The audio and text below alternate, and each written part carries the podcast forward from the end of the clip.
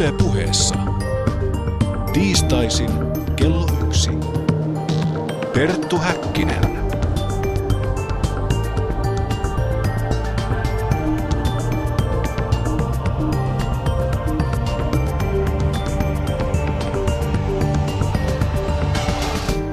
Ja oikein lämpimästi tervetuloa tämän viikkoisen päänavauksemme pariin. Minä olen Perttu Häkkinen.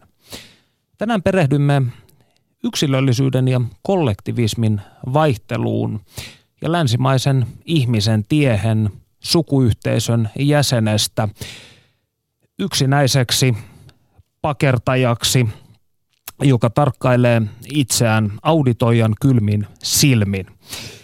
Vieraanamme on historioitsija Juha Siltala. Lämpimästi tervetuloa. Kiitos. Lisäksi Panu Hietaneva haastattelee tohtoria tutkija Tuomo Kokkosta. Hän kertoo, mitä kannatamme, kun kannatamme hyvinvointivaltiota. Juha, sinä olet kirjoittanut, että käyttäytymisen selittämisen tarvitaan lajiperimää, yksilöllistä perimää ja osin ylisukupolvista sopeutumishistoriaa, taloudellista odotushorisonttia, ryhmäjäsenyyksiä, kulttuurin normeja ja poliittista valtapeliä, erikestoista historiaa ja tilanteita. Siitä unohtui vielä elämän historia, elämän kokemukset. No nyt on paketti täysi. Mitkä tekijät ja tilanteet ovat johtaneet länsimaisen ihmisen yksilöitymiskehitykseen? No jos nappaisi kiinni tuosta Thomas Marshallin ajatuksesta, että ihminen hyvinvointivaltiossa saa enemmän kuin marginaalituottavuutensa verran yhteisestä kakusta tietyn perusturvallisuuden – kollektiivisen sosiaalivakuutuksen, niin paradoksaalisesti tämmöinen byrokraattinen, siis ei persoonaan katsova, ei tarveharkitseva sosiaaliturva, terveys, koulutus on suurin massayksilöllisyyden aikaansaaja. Se antaa semmoisen riskivapauden tehdä omia valintoja niin, että ainakaan tämmöistä länsimaista toisen maailmansodan jälkeistä hyvinvointivaltiota ei pidä asettaa jonain standardoivana kollektivismina yksilön valintojen vastakohdaksi, vaan se on paremmin sisäänrakennettu edellytys, kun taas sitten kaikenlainen turvattomuus lisää tarvetta kuulua ryhmiin, saada niistä turvaa. Ja äsken jo mainittiin – että silloin kun ei ollut vielä vakiintunutta valtiota, jolla on voiman käyttömonopoli, ei ollut lakien turvaa, mm.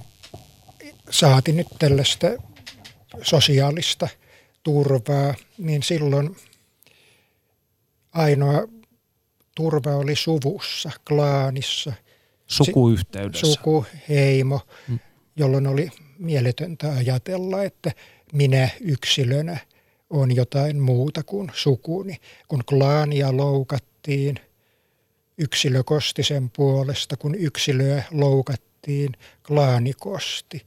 Naittaja valta, naiset oli kauppatavaraa ja veljet varmisti, että nainen, jolle oli naimalupaus annettu, myös naitiin – ja tämmöinen suku, klaani oli viimekätinen oikeudenjakaja. No jossain pohjoismaisilla talonpoikaiskäräjillä keskiajalla voitiin toki tuomita veriteon tekijä, mutta tuomion toimeenpano jäi loukkauksen kärsineen suvun miehille, jotka toteuttivat sanktion, jos voivat. Eli valta oli yksityistetty. Ja silloin kun valtiot romahtaa, päädytään asemiesjoukkoihin. Sen näkee Syyriassa, sen näkee Irakissa, Nigeriassa, Kongossa. Silloin niistä haetaan turvaa.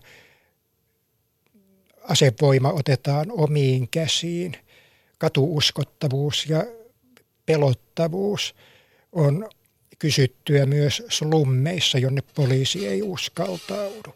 Tämä on aina käytettävissä. Silloin kun Neuvostoliitto romahti, tilalle ei tullut hetikään mitään demokratiaa, mutta mafian myymä suojelus alkoi käydä kaupaksi. Kiinassa on, no siellä on päällisin puolin hyvin ankara keskusvalta, mutta kuinka syvälle sen ote ulottuu, jotta liiketoimet sujuisi ennakoitavasti, täytyy päästä diiliin paikallisen strongmanin kanssa, joka suojaa sitten taas muiden viranomaisten ja puoluepomojen lahjusvaatimuksilta ja sääntötarkalta puuttumiselta jonkun liikkeen toimintaan. Eli tämmöinen liike, että missä on valtio vahva, on rule of law. Siellä voi sitten hyvässä lykyssä olla myös demokratiaa, tilivelvollisuutta valitsijoille ja yksilöllistä vapautta. Mutta missä on turvauduttava johonkin sukuun, klaaniin, sen tapaiseen joukkoon, niin valintaoptiot jää vähäisemmiksi. Miten sitten tällainen erikoislaatuinen hybridi niin kuin Japani, jota perinteisesti on pidetty hyvin kollekti, kollektivistisena kulttuurina siinäkin mielessä, että jos vaikka nyt Tokiossa tai Kiotossa kävelee, niin suurmiesten patsaitahan toreilla ei näy. Ja tätä on pidetty yhtenä ikään kuin osoituksena siitä, että he, he kokevat olevansa jonkinnäköinen kansan ruumis eri tavalla kuin nyt vaikkapa länsimaiset tai eurooppalaiset ihmiset. Öm, mutta kuitenkin japanilainen yhteiskunta on verrattain stabiili, turvallinen. Joo, se on maailman turvallisimpia väkivaltatilastojen osalta. Mm. No Japani identiteetiltään on yksi suuri sukulinja, 125 vai oliko niitä 120 keisaria.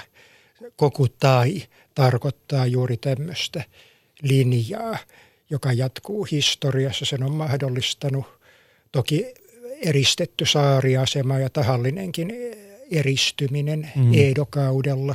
Se, minkä Japani omaksui länsimailta, oli länsimainen tekniikka, tämmöinen taloudellinen nationalismi ja proissilainen armeijajärjestely.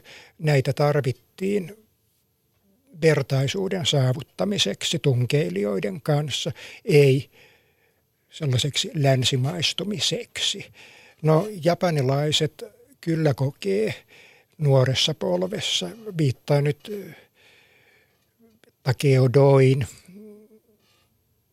Kenneth Adamsin tutkimuksiin myös tällaisia yksilön ja perheen välisiä konflikteja esimerkiksi ammatinvalinnassa nykyään, kun Japanissa ei nuoret pääse enää salarimäniksi, vakinaisiksi työntekijöiksi entiseen tapaan. Nämä välitilassa olevat pätkätyöläisnuoret, jotka vetäytyy työmarkkinoilta kokonaan, on suuri huolenaihe.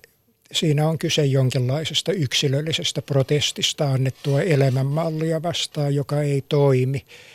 Pitkään oli järjestettyjä avioliittoja, no nyt se on väistynyt. Järjestetty avioliitto on Intiassa vielä hyvinkin vallitseva tapa.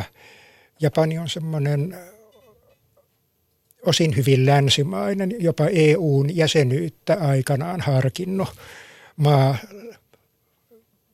itäisin länsimaa, mm. mutta tuota toisaalta sitten sillä on nämä vahvat ominaispiirteensä.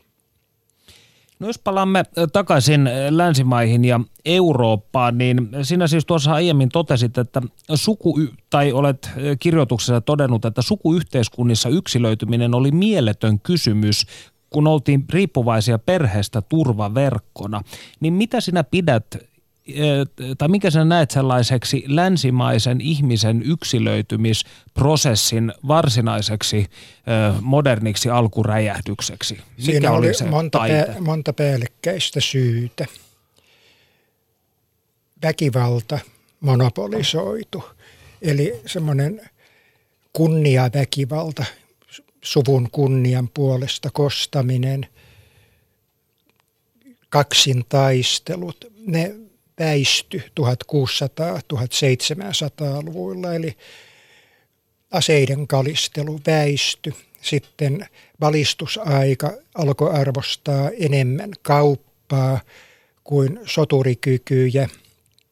Samoihin aikoihin maatalouden vallankumous alkaen Englannista, vuoroviljelymenetelmät, tehokkaammat keinot saada ravintoa laajenevalle väestölle, sitten teollisuudessakin elinaikaodotus piteni. Toki se lyheni taas sitten teollisen vallankumouksen aikana, mutta kun elämä oli ollut lyhyttä, raakaa ja kurjaa siinä mielessä, että niin monet kuoli jo lapsivuoteeseen.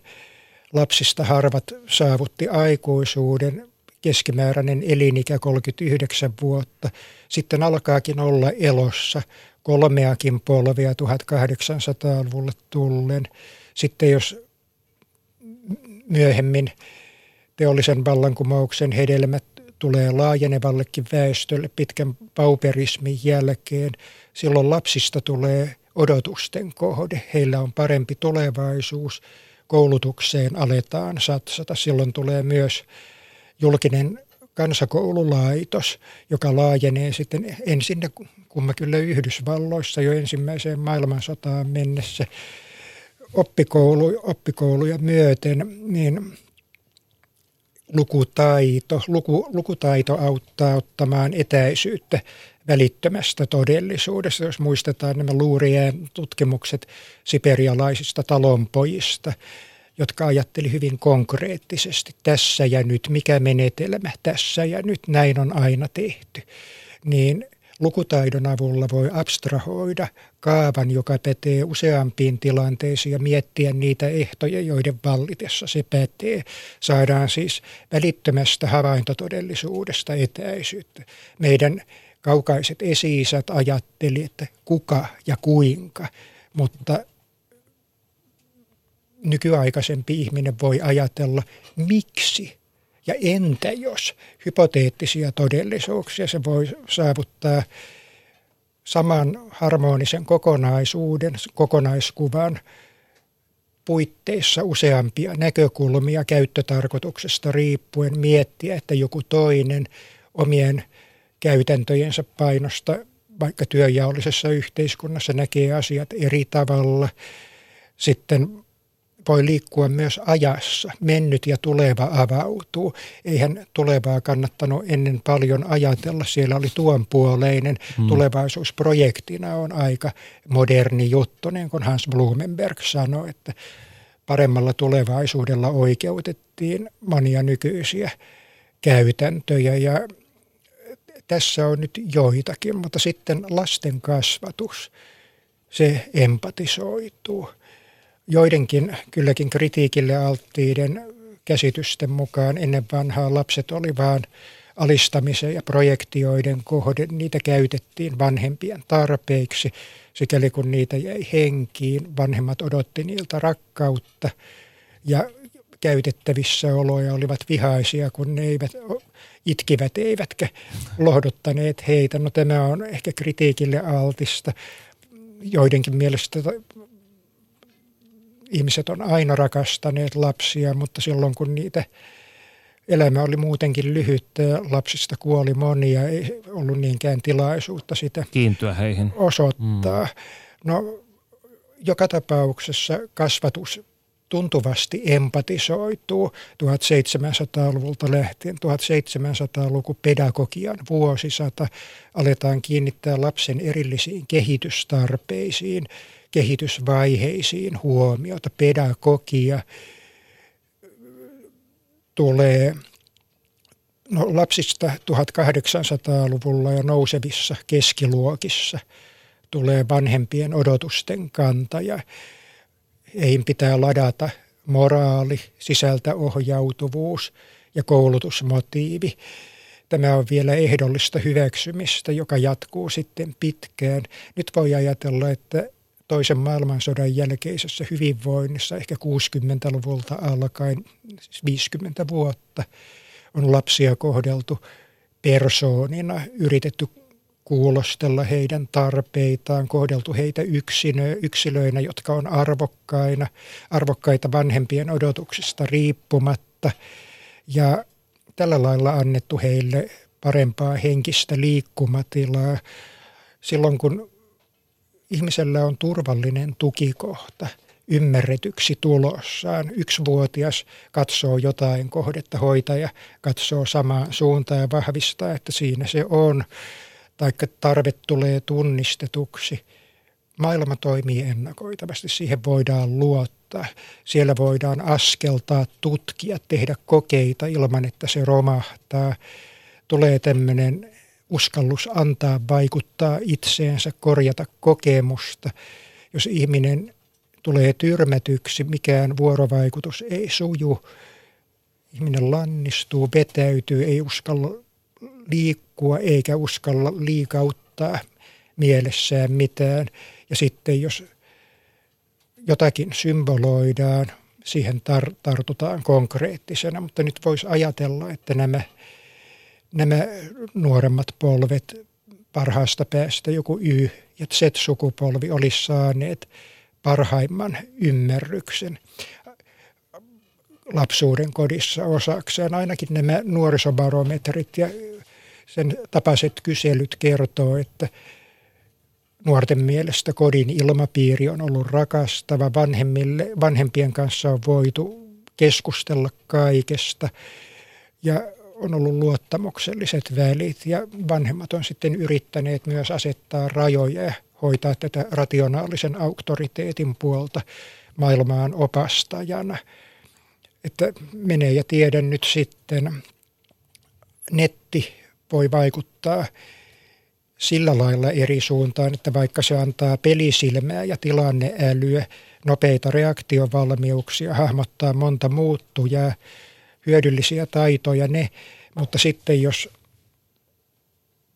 työmuistia kuormitetaan koko ajan vaihtuvilla sisällöillä ja multitaskingilla yhtä aikaa, eikä syvennytä mihinkään, voi kadota se kokonaisuuden taju, se, että asiat jäsentyisivät johonkin raamiin ja niistä muodostuisi joku testattava kaava, mikä toistuu, mikä ei. Jäädään ehkä uudestaan semmoisen välittömän todellisuuden ja välittömän palautteen armoilla. Jos tämmöisen 1800-luvun porvarillisen ajan kasvatti, oli ennen muuta syyllinen uskonnollisessa mielessä, mm. mutta myös velkaa kansakunnalleen koulutuksestaan palvella kansakuntaa. Sosiaalinen nousu lunastettiin sillä lailla. Niin nykyihminen voi olla Facebookissa ja muissa peukutuksissa altistaas häpeälle. Ei ole väliä, mitä joku on, kun se näyttää vaan hyvältä ja saa ulkoisen hyväksynnän. Sitten tämä jättää taas tyhjäksi. Se ei anna sitä ravintoa, mitä todellinen kontakti nokakkain. Vanhoissa, vanhassa maailmassa ihmiset orientoitu häpeällä, ulos sulkemisella, ostrakismilla. Ja olisiko tämä uusi maailma taas vanhaa muistuttava siinä, että suosio ja häpäisy on niin konkreettisia. Välillä ehti olla semmoinen sisältä ohjautuva, moraaliperiaatteella ohjautuva kausi. Niin, hä- häpeähän oli tällainen kyläyhteisöjen sosiaalisen kontrollin ja kurinpidon keino. Ja kenties me ollaan jollain tavalla palaamassa tässä maailmankylässämme siihen. Kyllä, ja ostrakismi varsinkin, että semmoinen viiden minuutin viha, mm. someraivo, usein tahallaan väärin ymmärretystäkin asiasta. Ja sillä lailla... Vaikka, Siinä on kaikuja sadismista. No yleensä anonyymi tilaisuus mahdollistaa sellaisen vallankäytön, mitä ei muuten harjoittaisi. Eli ihmisen, ihmisen ei tarvitse olla syntyjään taipuvainen kiusaamaan, mutta tilaisuus tekee siinä kiusaajan aina kun on semmoinen selvä asymmetrinen valtaetu. Mutta mikähän siinä motiivi on tällaisessa yhteisön muodostuksessa jotakin vastaan. Siinä on aina pyrkimys luoda itsensä hyväksyttävän, vahvistaa toisten nyökytyksillä ja samanmielisyydellä, että minä kuulun joukkoon. Eli ihminen on perimmältään laumaeläin. Sille on vaarallista, jos sen suhteellinen asema laumassa horjuu. Se vaarantaa elannon, se vaarantaa kyvyn löytää kumppani, jolloin se johtaa resurssipulaan jo, tai resurssien aivan, vaarantumiseen. On, ja aina täytyy varmistaa toisten nyökyttelystä ja peukutuksesta ja samojen tuomioidenkin toistamisesta jotain ulkoista kohdetta vastaan, että minä kuulun joukkoon, minun statukseni on ok, ei hätää. Sitä sillä tuotetaan. Ne aiheet voi olla kutakuinkin yhdentekeviä. Eihän, eihän kiihdytä välttämättä jostakin poliittisesta aiheesta tai uskonnollisesta aiheesta. Diettierot jo riittää. Koirat, lasten Joo, kasvatus. Ei tarvitse muuta kuin kukanhoito-ohjeita tai kakkoreseptejä julkaista, niin jo vihainen erimielisyys ilmenee. Tästä haluaisin kysyä ennen kuin palaamme muutama sata vuotta taaksepäin. Miten näet, onko jollain tavalla länsimainen yhteiskunta hysterisoitumassa? No hysteria, konversio hysteriana, että ruumiillisesti oirehditaan sellaisia sisältöjä, mitä ei voi psyykkisesti kohdata. Mene ja tiedä, onko tämä paras ilmaus. Niin anteeksi epätarkka. Öö, no mä haen, haen toista. Mm. Ehkä siinä olisi paremmin näin, että ihmiselle on aika taloudellista ulkoistaa sisäiset konfliktinsa. Se suojelee omaa koherenssia. Paljon energiaa vapautuu, jos ei syytä itseään, vaan syyttää muita ja löytää aina ulkoisen syyn jollekin jännitykselle ja epäkohdalla. Ja internetissähän tämä on hyvin helppoa, koska sinun ei tarvitse kohdata näitä äm, purkukanaviasi ikinä silmistä ei, silmiin. Ei siis, siinä voidaan tarkastella toisia ihmisiä projektiivisen suurryhmän jäsenenä. Se on enemmän omien projektioiden luomus.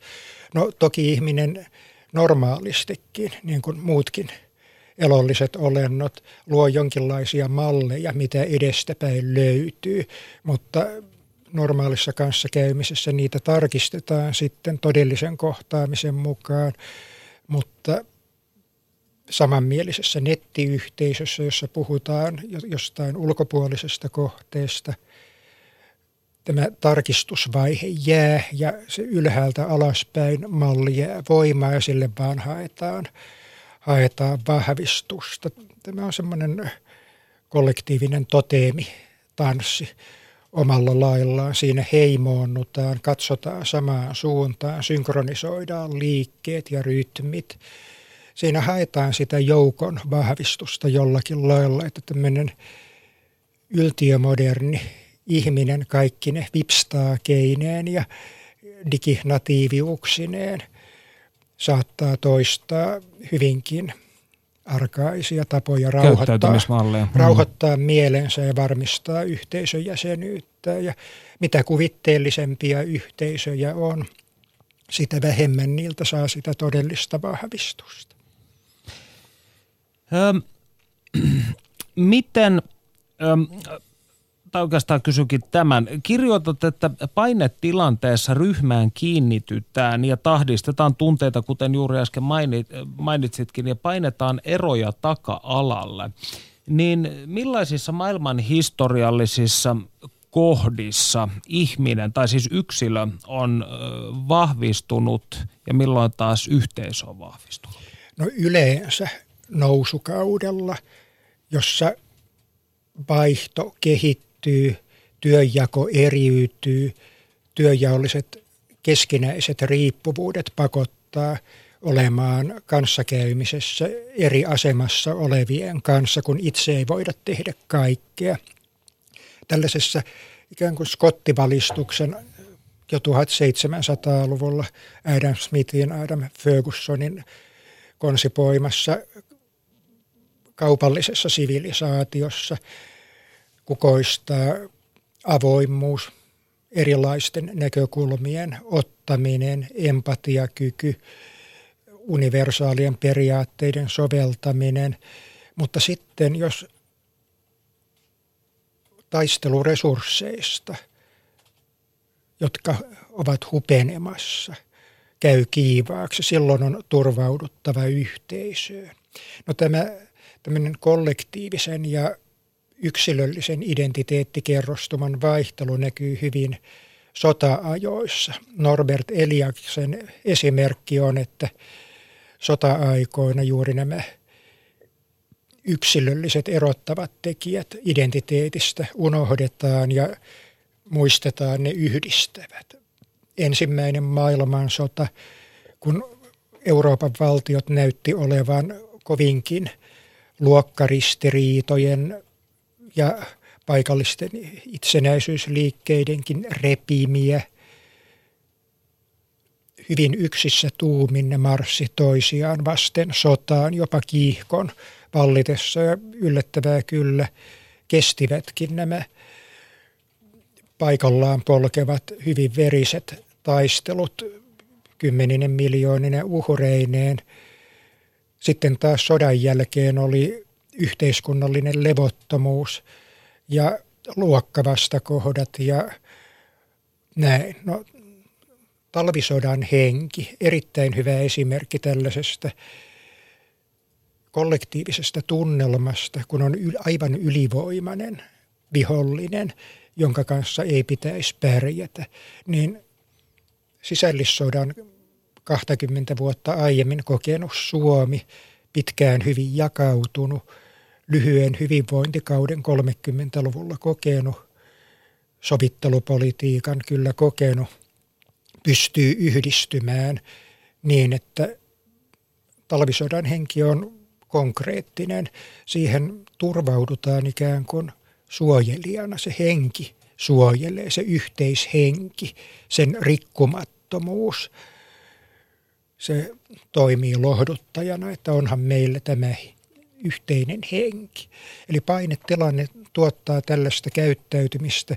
Sitä ei ehkä, mä en olisi valmis kutsumaan tätä miksikään regressioksi, sillä eihän ihminen siinä kykyjensä menetä. Mm. Se on vaan keinovara muiden joukossa. Sitä voi manipuloida ylhäältä päin. Poliitikot on aina osanneet lietsoa ulkoista vastakohtaa – milloin oma asema on lähtenyt horjumaan, mutta se on ihan oikea selviytymiskeino. Studiossa siis Perttu Häkkinen ja professori Juha Siltala. Tässä vaiheessa kuuntelemme, mitä Panu Hietaneva on iloksemme askarellut. Perttu Häkkinen. Nyt käännämme katseemme suomalaiseen hyvinvointivaltioon ja pohdimme sen luonnetta, perehdymme hieman hyvinvointivaltion historiaan ja tutkailemme sitä, millainen on sen tulevaisuus. Hyvinvointivaltion olemusta meille perkaa yhteiskuntatieteiden tohtori Tuomo Kokkonen, jonka tavoitin työmatkalta Sloveniasta. Hänen hyvinvointivaltion murrosta ja haasteita käsittelevä väitöskirjansa ilmestyi viime vuonna. Matkataan aluksi hyvinvointiajattelun historiaan ja toisen maailmansodan jälkeiseen Iso-Britanniaan, jossa yhteiskuntatieteilijä T.H. Marshall visioi kotimaastaan parempaa paikkaa. Vuonna 1981 ajasta iäisyyteen siirtynyt Marshall kehitteli 40-luvulla niin sanotun sosiaalisen kansalaisuuden käsitteen, joka on keskeinen termi, kun puhutaan hyvinvointivaltiosta. Mitä sosiaalinen kansalaisuus oikein tarkoittaa? Marshallin sosiaalisen kansalaisuuden käsite on oikeastaan pidemmän liberalismin kehityksen tulos. Jo 1800-luvulla oli liikehditty voimakkaasti sellaista liberalismia vastaan, joka keskittyy ainoastaan poliittisiin kansalaisoikeuksiin ja taloudelliseen vapauteen.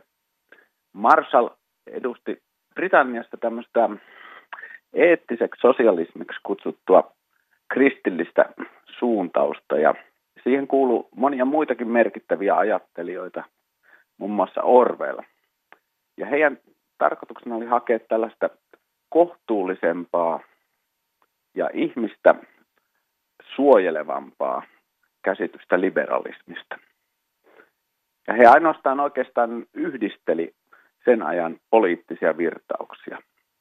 1800-luvulla muun muassa työväenliike oli taistellut ö, työolojen parantamisen puolesta. Naisasialiike oli taistellut naisten aseman puolesta. Ja monia muita vastaavia kehityssuuntia oli ollut. Ja nämä oli sitten 1900-luvun aikana kiinteytynyt ja konkretisoitunut. Ja toisen maailmansodan jälkeinen hetki oli Britanniassa sellainen, jolloin tavallaan oli mahdollista pukea ajatus siihen, että 1900-luku on sosiaalisten oikeuksien vuosisata. Siinä missä 1700-luku oli markkinoiden vapauden vuosisata ja 1800-luku poliittisten oikeuksien vuosisata. Tähän on vaan tällainen niin kuin pelkistys.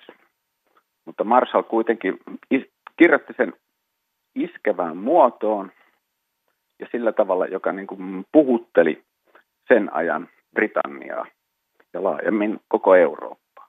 Eli tämä sosiaalisen kansalaisuuden käsite viittaa tällaisen yhteiskunnan turvaverkkoon, terveydenhuoltoon, koulutukseen ja sen sellaiseen.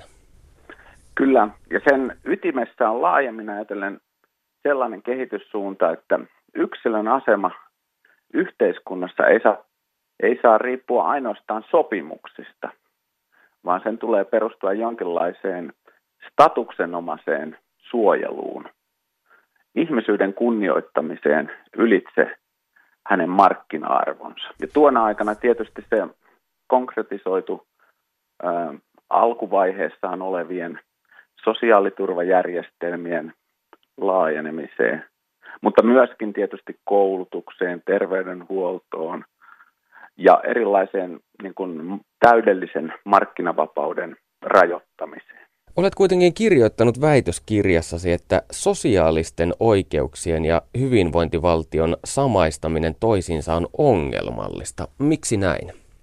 Niillä on ensinnäkin hieman toiset alkujuuret. Toki niin kuin mä sanoin, sosiaalisten oikeuksien laajenemisessa on kysymys muun muassa ammattiyhdistysliikkeen taistelusta työläisten elinolojen puolesta. Mutta siinä oli myös kysymys tällaisesta laajemmasta humaanista liikehdinnästä liberalismin sisällä. Hyvinvointivaltio taas on rakentanut aika konkreettisten etuisuuksista käytyjen kamppailujen ympärille. Ja tämä konkretisoituu tämä ero esimerkiksi siihen, että meillä Suomessa nykyisin todella tärkeän ansiosidonnaisten etuuksien Marshall ajatteli olevan ei sosiaalisten oikeuksien asia, vaan yksilöllisten vapausoikeuksien tai siis markkinaoikeuksien asia, koska ne oli eräällä lailla neuvoteltuja palkan jatkeita. Marshall siis rajoitti sosiaaliset oikeudet enemmän tällaiseen nykykäsitteen sanottuna perusturvaan. Ja se, minkä me saadaan palkan jatkeena, ansiosidonnaisia eläkkeitä ja muita etuisuuksia, ne on, ne on laajempi asia kuin sosiaaliset oikeudet. Ne on, ne on enemmän sitä juuri, mitä me tarkoitetaan hyvinvointivaltiolla. Millaiseksi Maasal ylipäänsä ajatteli hyvinvointivaltion? Mitä kaikkea siihen hänen mukaansa sitten kuului noin konkretian tasolla? Nykyisestä suomalaisesta näkökulmasta katsottuna ää, tämä Britannian 1940-luvun hyvinvointivaltio oli tietysti hyvin vaatimaton siinä mielessä, että Marshall korosti perusturvaa, sen lisäksi sosiaali- ja terveyspalveluita ja koulutukseen pääsyä, ilmaista koulutusta, julkista koulutusta, mutta voidaan kritisoida esimerkiksi sillä lailla, että siinä ei ollut näitä tällaisia meille tärkeitä tulontasauksen mekanismeja mukana.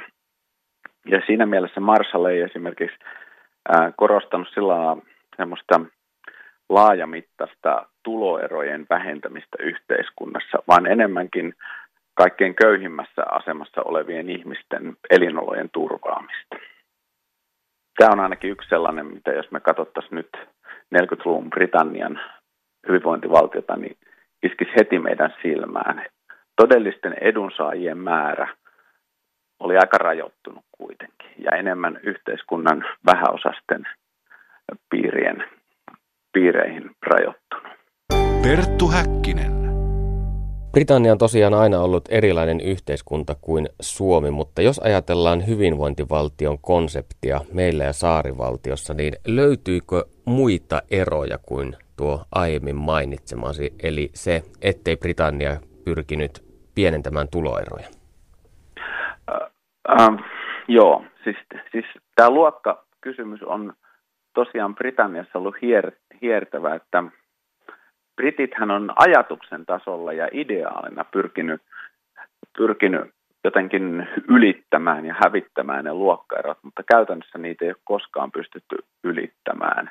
Ja sen lisäksi brittiläinen hyvinvointivaltio kriisiytyi poliittisesti jo 1950-luvun mittaan ja, ja muuttui niin kuin hyvin kritisoiduksi instituutioksi 60-luvulla.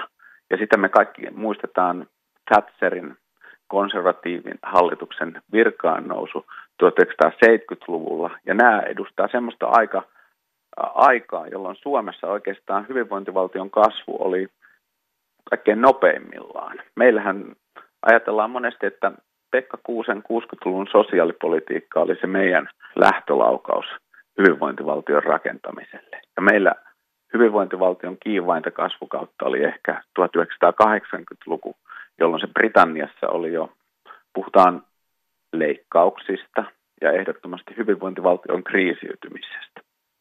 Tämä on ainakin semmoinen tärkeä ero.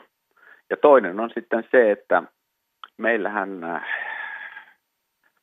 hyvinvointivaltiota on rakennettu paitsi sillä tavalla, että on otettu mallia Britanniasta, koskien ehkäpä juuri palvelujärjestelmää, osittain perusturvaa, mutta sitten myös sillä lailla, että että meillä tällainen niin kuin sosiaalipolitiikan kielenkäytössä saksla, saksalaisperäinen sosiaalivakuutusjärjestelmä, joka turvaa ansioperustaisesti vakuutettujen elämää, niin meillä se on ollut kanssa todella tärkeä osa hyvinvointivaltiota ja nykyisin ihan sen keskiössä. Eli meidän järjestelmä on yhdistelmä kovin monenlaisista sosiaalipoliittisista ajatuksista. Onko meikäläisessä hyvinvointivaltiossa vielä joitain muita leimallisesti suomalaisia piirteitä? Mä näkisin, että kyllä Suomessa on monia muitakin. Esimerkiksi se, että meillähän hyvinvointivaltiota on rakennettu ei pelkästään niin kuin työn ja pääoman välisen vastakkaisuuden sovittamiseksi, vaan myös sillä tavalla, että se ottaa huomioon muun muassa maalaisväestön aseman. Sitten pohjoismaisena hyvinvointivaltiona Suomi on esimerkiksi mm, ottanut eri lailla, täysin toisella lailla huomioon tämän tulon tasauksen ja sukupuolten välisen tasa-arvon. Nyt jos mä vertaan vaikka niin kuin Britanniaan tai yleisemmin eurooppalaiseen kehitykseen, niin tässä suhteessahan Suomi Pohjoismaana erottuu selkeästi. Suomi on myös semmoinen maa, että meillä hyvinvointivaltio on kaikesta huolimatta kehittynyt aika pitkälle viime vuosikymmeninäkin ja, ja me ollaan tavallaan voitu nauttia siitä hyvinvointivaltion kehityksestä oikeastaan paljon pidempään kuin esimerkiksi Britanniassa, jossa se hyvinvointivaltion kultakausi oli kuitenkin aika lyhyt, 20-25 vuoden mittainen. Meillä sitä on jatkunut nyt 60-luvulta ajatellen yli 50 vuotta. 90-luvun lama muokkasi suomalaista yhteiskuntaa monessa mielessä, ja sillä eittämättä oli myös vaikutuksia hyvinvointivaltioon, mutta kuinka se muokkasi sitä tai vaikutti taustalla toimivaan ajatusmaailmaan? Mä ajattelen sillä että 90-luvun alun lama on tuonut suomalaiseen hyvinvointivaltioon voimakkaammin tällaisia anglosaksisen, brittiläisen hyvinvointivaltion elementtejä. Meillä esimerkiksi nykyisin, nykyisin perusturvan asema on heikentynyt monellakin semmoisella näkymättömällä tavalla, mutta sillä tavalla, että sen turvan pääsyyn, piiriin pääsy on vaikeutunut ja vastaavasti turvan taso suhteessa esimerkiksi elinkustannuksiin on polkenut paikallaan. Lisäksi suomalaiseen sosiaalipolitiikkaan on kulkeutunut vahvemmin tällainen sopimuksellisuuden elementti. Eli nykyisinhän mä itse olen oikeastaan sosiaalityön tutkija ja mä huomaan, kuinka palvelujärjestelmässä jatkuvasti asiakkaiden saamat etuisuudet ei olekaan, vaikka ne olisi kuinka kirjoitettu sosiaalilainsäädäntöön tällaisina niin kuin, äh, subjektiivisina oikeuksina, niin ne muotoillaan siinä palvelujärjestelmän käytännössä erilaisin sopimuksin. Ja, ja tällä on niin kuin asiakkaan edellytetään enemmän olevan sellainen taho, joka pitää kiinni sanastaan ja muovailee hänelle itselleen tulevia palveluita ja toimii tällä lailla niin kuin kuluttajana jopa jossain määrin. Ja sitten tietysti 90-luvun alulla laman jälkeen meille on kehittynyt aika, aika suuri joukko pitkäaikaistyöttömiä ja yhteiskunnassa syrjäytymisvaarassa olevia ihmisiä. Ja siinä mielessä voisi sanoa, että me ollaan lähestytty sellaista luokkayhteiskunnan tilannetta, jossa kaikki ihmiset ei enää eläkään yhteisessä todellisuudessa. Keskiluokka ei enää nykyisin pysty millään jakamaan yhteiskunnan köyhimpien elämän todellisuutta. Nykyistä hyvinvointivaltiota on rakennettu pitkälti keskiluokan elämäntavan mukaan, mutta sinun näkemyksesi mukaan hyvinvointivaltion pitäisi tänä päivänä ottaa entistä tarkemmin huomioon vähemmistöjen tarpeet. Avaatko hieman tätä ajatusta? Jos me lähdetään tästä, tästä toisen maailmansodan jälkeisestä tilanteesta, niin, tota, niin sehän oli nimenomaan tilanne, jossa, jossa tällainen aika vakiintuneessa asemassa elävä työväenluokka, osittain keskiluokka, oli se edunsaajaryhmä, joka eniten hyötyi hyvinvointivaltiosta. Ja silloin, silloin tota, elettiin myös aika, jolloin työttömyys oli aika vähäistä ja elettiin ennen kaikkea yhtenäiskulttuurin alla. Niin Britanniassa kuin Suomessa kuin Euroopassa yleisemmin. Kun hyvinvointivaltio kuitenkin syntyi palvelemaan ihmisiä niissä konkreettisissa elintilante- elämäntilanteissa, missä he on suojelemaan ihmistä. Niin nyt meidän täytyy kyllä kuitenkin ajatella se, että Euroopassa elää monenlaisia ihmisiä ja meidän täytyy muovata tätä hyvinvointivaltiota hahmoa, jossa se suojelee monenlaisia ihmisiä, ei pelkästään sitä vähenevää joukkoa, joka elää tämän, niin kuin tämän kansallisvaltiollisen kulttuurin ytimessä ja ehkä vähän niin kuin konservatiivisten arvojen piirissä. Mun mielestä meillä Suomessa kuitenkin kaikesta huolimatta tämmöinen liikehdintä on aika selkeää. Sehän on tietysti hyvin, niin kuin puhutaan monikulttuurisuudesta. Sehän on lähes kirosana monissa tilanteissa, mutta, mutta kyllähän pienissä asioissa näkee, että, että kyllähän hyvinvointivaltio muuttuu todella nopeasti, alkaen koulujen ruokalistoista tai siitä, minkälaiset palvelun käyttäjät julkisissa palveluissa on. Ja tälle, että kyllä meidän yhteiskunta on hyvin nopeassa muutoksessa ja ja tota, mä nyt toivoisin, että, että se voi jatkua ja mä en oikeastaan näe, että se voi pysähtyä tämä kehityssuunta muuten kuin ehkä jotenkin väkivaltaisesti. Jos me saadaan elää rauhanomaisesti, niin hyvinvointivaltio tulee muovautumaan yhä uusien ihmisryhmien tarpeiden mukaan. Ja silloin vähemmistöt nousee hyvinvointivaltiossa yhä, yhä keskeisempään rooliin. Millaisena sinä näet suomalaisen hyvinvointivaltion tulevaisuuden? Mä oon itse jotenkin päätynyt, että ehkä tämä, niin tämä sosiaalisen kansalaisuuden perinne on siinä mielessä ehkä tärkeä muistutus hyvinvo- suomala- suomalaiselle, Suomellekin tämmöisenä pohjoismaisena hyvinvointivaltiona, että, että kun me leikataan hyvinvointivaltiota ja kun me, kun me tehdään siihen tällaisia, sanotaan vaikka aktivoivia tai kannustavia uudistuksia, me tehdään niitä sillä tavalla, joka ottaa huomioon aina niiden seuraukset kaikkein vähäosaisempien ihmisten joukossa. Mä melkein väittäisin, että nyt kun me ollaan tehty uudistuksia, ja tähän näyttävät niin kuin poliittiset uutiset ja tutkimuksetkin tukevan, että esimerkiksi säästöt ja hyvinvointivaltion uudistukset osuu kaikkein kipeimmin vähäosaisiin, ja keskiluokka hyötyy, jopa hyötyy niistä nyt esimerkiksi ajattelen ihan tätä meidän viimeisintä budjettia.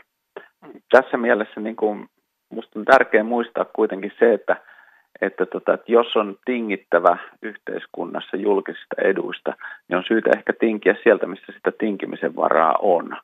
Ja se on myös sellainen asia, että jos me ajatellaan vapautta tehdä ja toimia ja meidän tulevaisuutta, kuinka me pidetään huolta inhimillisistä voimavaroista, niin kyllä meidän täytyy ennen kaikkea ajatella sitä, missä ne on kaikkein uhanalaisimmissa asemissa.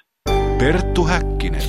Ja lämmin kiitos Panu Hietanevalle ja tutkija Tuomo Kokkoselle tästä äskeisestä keskustelusta.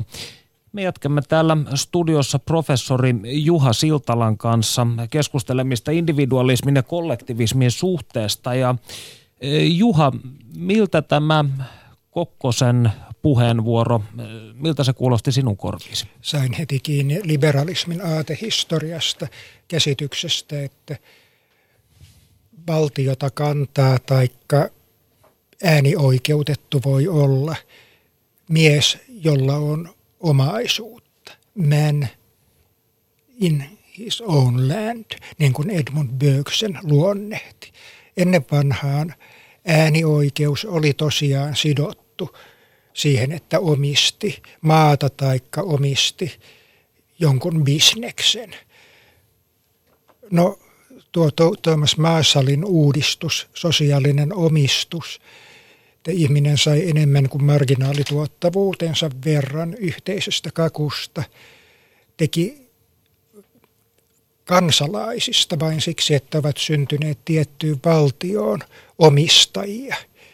Ja jos ajatellaan vaikka länsimaiden asemaa kansainvälisessä tuotantoketjussa toisen maailmansodan jälkeisinä vuosikymmeninä, niin silloin tietynlainen kansalaisosinko tuli jo hyvästä vaihtosuhteesta, joka teollisella tuotteella oli verrattuna raaka-aineisiin ja öljyyn.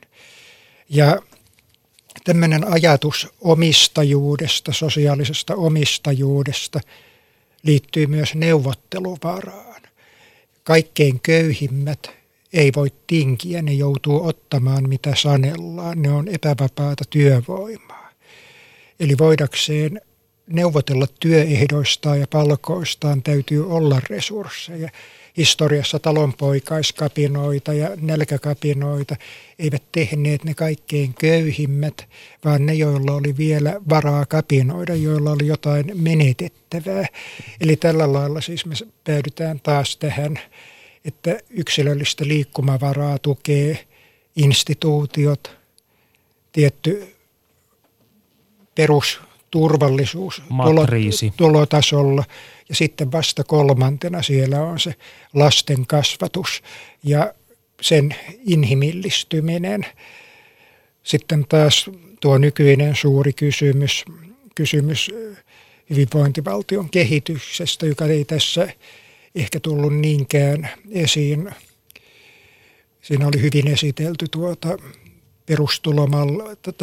perusturvamallia, versus ansiosidonnaista mallia ja niiden historia. Ne on tosiaan näistä poliittisista voimasuhteista ja kompromissien polkuriippuvuutta joka maassa.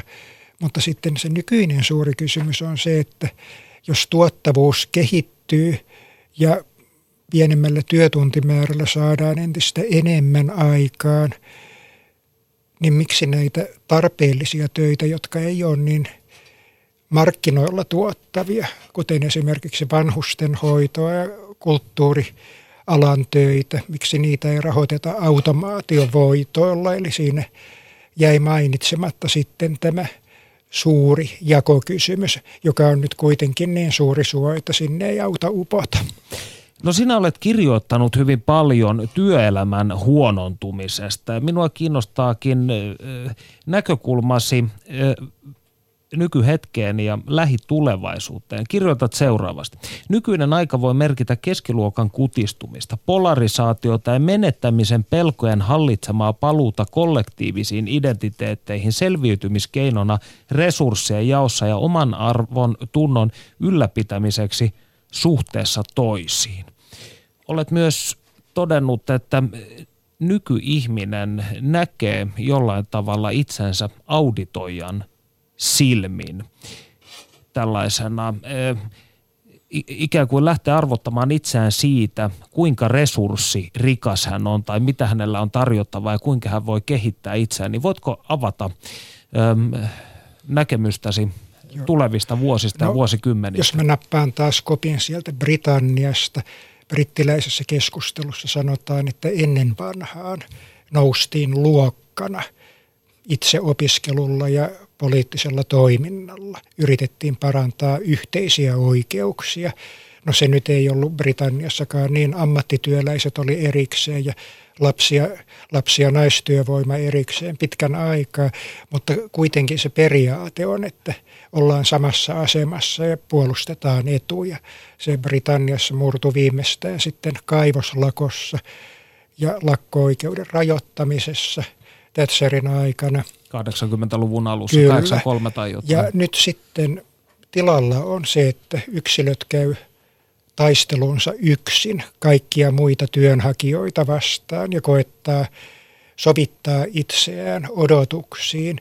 Jos ennusteet on, että vähenevä työvoima saa kunnollisen korvauksen ja muut, muiden ennustetaan putoavan joko tarpeettomina pois tai johonkin tarvittaessa käyttöön tuleviin puskuritöihin, joissa ei ole enää näitä palkanlisiä, kuten eläkkeitä ja terveydenhoitoa tai muutakaan sellaista lisuketta sosiaalisen kansalaisuuden piirteen, niin sitten näistä viimeisistä kunnon keskiluokkaisista työpaikoista on kone, koveneva kisa, koulutusvalinnat, harrastusvalinnat yhä varemmin ratkaisee. Ja ihminen yrittää täydellistää portfolionsa, verkottua ja olla sosiaalinen ja mukana kaikilla markkinoilla, jotta hänet valittaisi ja hän tarkkailee itseään ulkoapäin niin kuin olisi joku reittaaja, auditoija, rekrytoija,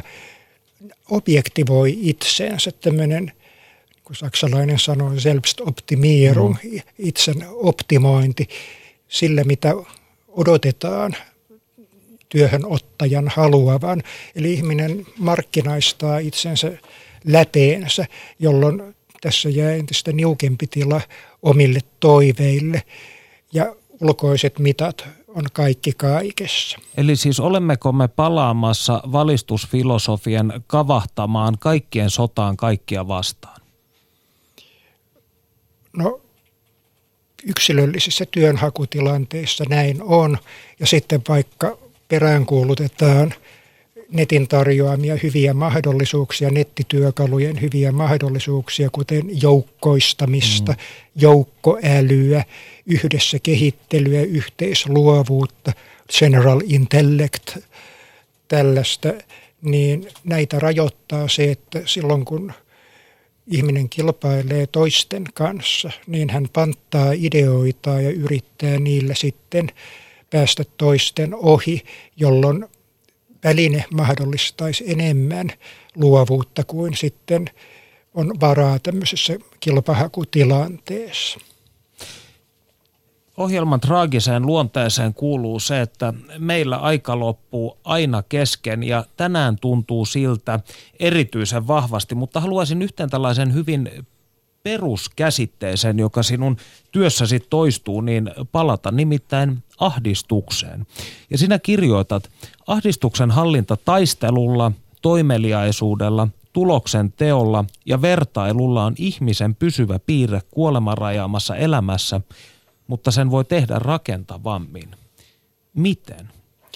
No ahdistushan on signaali, että joku on vialla, pitää tehdä jotain. Semmoinen patoutunut toimintavalmius, jota ei voi suunnata taisteluun ja pakoon, on kaikkein stressaavinta. Jos sen pääsee parhaassa tapauksessa suuntaamaan työhön ja yhteistoimintaan, silloin asiat on hyvin. Ehkä jälleen rakennuskauden psykologia Saksassa ja Suomessa, muissakin maissa toisen maailmansodan jälkeen tästä kertoo, että vaikka oli pulaa, elämä oli niukkaa ja työpäivät pitkiäkin, niin tämä puoli oli siinä hyvin palkitsevaa ja muistetaan hyvällä. Ja silloin kun saadaan tämmöinen yksilöllinen ahdistus käännettyä joukkomittaiseksi reaktioksi, esimerkiksi ulkoiseksi taisteluksi tai ryhmien väliseksi taisteluksi, se helpottaa myös sisäistä jännitystä. Uhri muuttuu aktiiviseksi toimijaksi. Silloin tämmöinen lamauttava, hahmoton muuttuu joksikin kohteelliseksi, jolle voi tehdä jotain. Ihminen pääsee takaisin subjektiksi.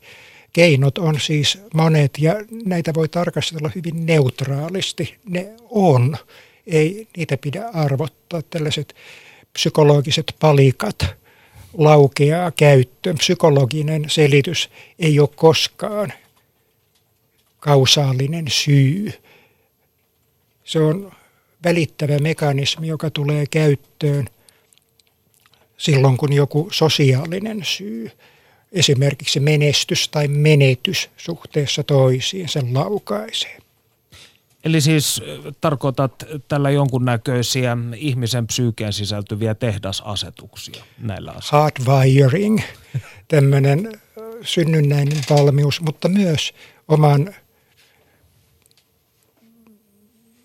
yksilökohtaisen kehityshistorian, elämänhistorian tuottama odotus minästä maailmassa, taikka kulttuurioppimisen tuottama valmius siitä, mitä keskimäärin on odotettavissa. Lämmin kiitos tästä kiehtovasta keskustelusta, Juha Siltala. Kiitos. Me palaamme asiaan ensi viikolla ja voimme eh, kaiken rehellisyyden nimissä sanoa, että kollektivismin ja individualismin suhde ei tule tyhjentymään.